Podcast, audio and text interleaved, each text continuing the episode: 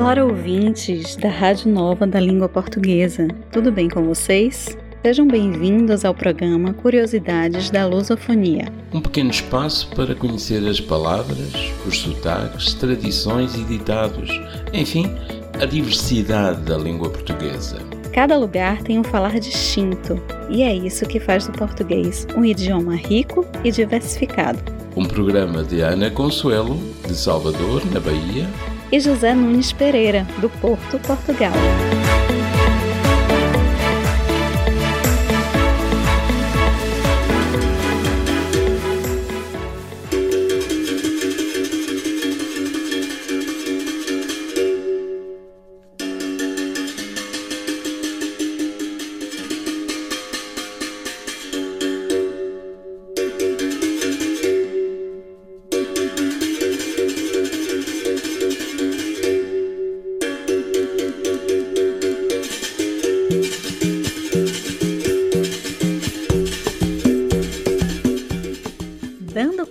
Continuidade aos patrimônios imateriais da humanidade do Brasil, iremos conversar sobre a roda de capoeira. A capoeira é uma expressão cultural brasileira que compreende os elementos arte marcial, esporte, cultura popular, dança e música. Ela constrói relações de sociabilidade e familiaridade entre mestres e discípulos, sendo difundida de modo oral e gestual nas ruas e academias. Hoje é considerada um dos maiores símbolos da cultura brasileira. A palavra capoeira significa o que foi mata, por meio da conexão dos termos carra, mata, e poer, que foi.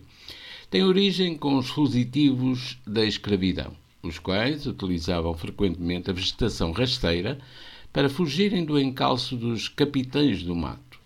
Foi criada no século XVII pelo povo escravizado da etnia Banto e se difundiu por todo o Brasil. Mais adiante, ainda no período colonial, os negros irão disfarçar a capoeira introduzindo-lhe mímicas, danças e músicas. Tudo isso servia para resistir à repressão da polícia imperial e da milícia republicana. A capoeira foi uma prática proibida no Brasil até 1930, quando passou a ser reconhecida como um símbolo da identidade brasileira. Em 2014, a roda de capoeira foi declarada Patrimônio Cultural e Material da Humanidade pela Unesco. É caracterizada por golpes e movimentos ágeis e intrincados. Utiliza principalmente de movimentos feitos junto ao chão ou de cabeça para baixo. Os golpes mais comuns são chutes, rasteiras, cabeçadas, joelhadas, cotoveladas, acrobacias em solo ou aéreas. Uma característica que distingue a capoeira de outras lutas é o facto de a mesma ser acompanhada por música. É a música que decide o ritmo e o estilo de jogo que é praticado no decorrer da roda de capoeira, um círculo de pessoas onde a capoeira é jogada. Assim, os capoeiristas se alinham na roda de capoeira, batendo palmas no ritmo do birimbau, enquanto cantam para os dois praticantes jogarem. O berimbau é um instrumento musical de corda feito de madeira, bambu, arame e uma cabaça. Além de aprender a lutar e jogar, os participantes da roda tocam instrumentos de origem afro-brasileira, como o atabaque, berimbau e o agogô além de cantar as músicas típicas. Para ser um capoeirista completo, o praticante deve lutar de acordo com a musicalidade da luta.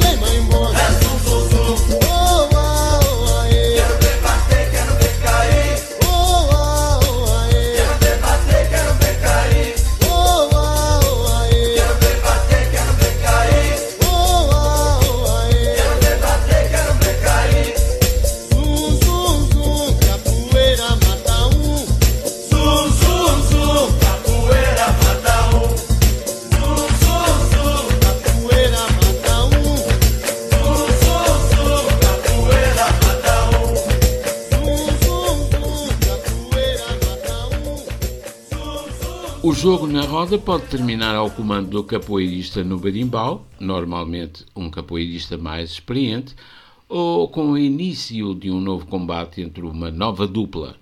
O objetivo do jogo da capoeira não é o nocaute ou destruir o, o oponente.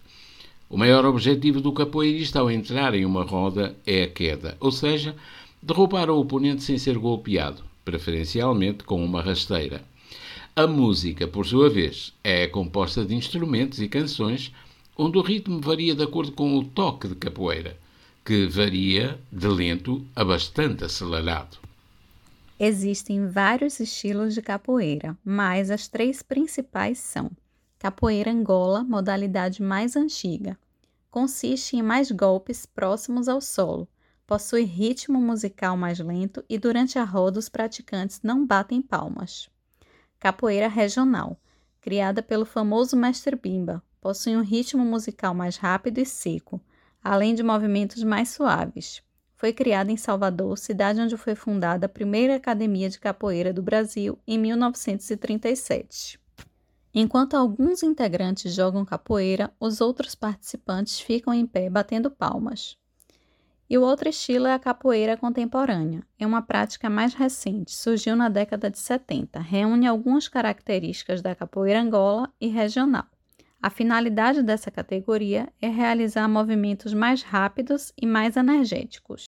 A ginga é um movimento básico da capoeira, mas além da ginga também são muito comuns os chutes em rotação, rasteiras, floreios, como a U ou a bananeira, golpes com as mãos, cabeçadas, esquivas, acrobacias, como o salto mortal, giros apoiados nas mãos ou na cabeça e movimentos de grande elasticidade. A graduação da capoeirista é feita por cordas de cores diferentes atadas na cintura. O batizado é uma roda de capoeira solene e festiva, onde alunos novos recebem sua primeira corda e demais alunos podem passar para graduações superiores. No batizado, os alunos jogam com um capoeirista formado e deve tentar se defender. Tradicionalmente, o batizado seria o momento em que o capoeirista recebe ou oficializa o seu apelido ou o nome de capoeira. A maioria dos capoeiristas passa a ser conhecida na comunidade mais pelos seus respectivos apelidos do que por seus próprios nomes. Apelidos podem surgir de inúmeros motivos, como uma característica física, uma particular habilidade ou dificuldade, uma ironia, a cidade de origem, entre muitos outros. O costume do apelido surgiu na época em que a capoeira era ilegal. Capoeiristas evitavam dizer seus nomes para evitar problemas com a polícia e se apresentavam a outros capoeiristas ou nas rodas pelos seus apelidos.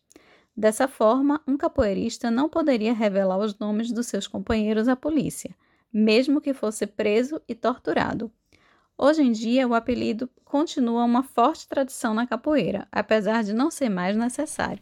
E você, ouvinte, é praticante de capoeira? Aprecia esta arte? Escreva para nós e conte a sua história no nosso site www.rnlp.me ou pelas nossas redes sociais, o Instagram e o Facebook, arroba Rádio RNLP. Ah, e lembrem-se, que vocês podem nos escutar quando quiserem nas suas plataformas de áudio preferidas, procurando por lá Curiosidades da Lusofonia.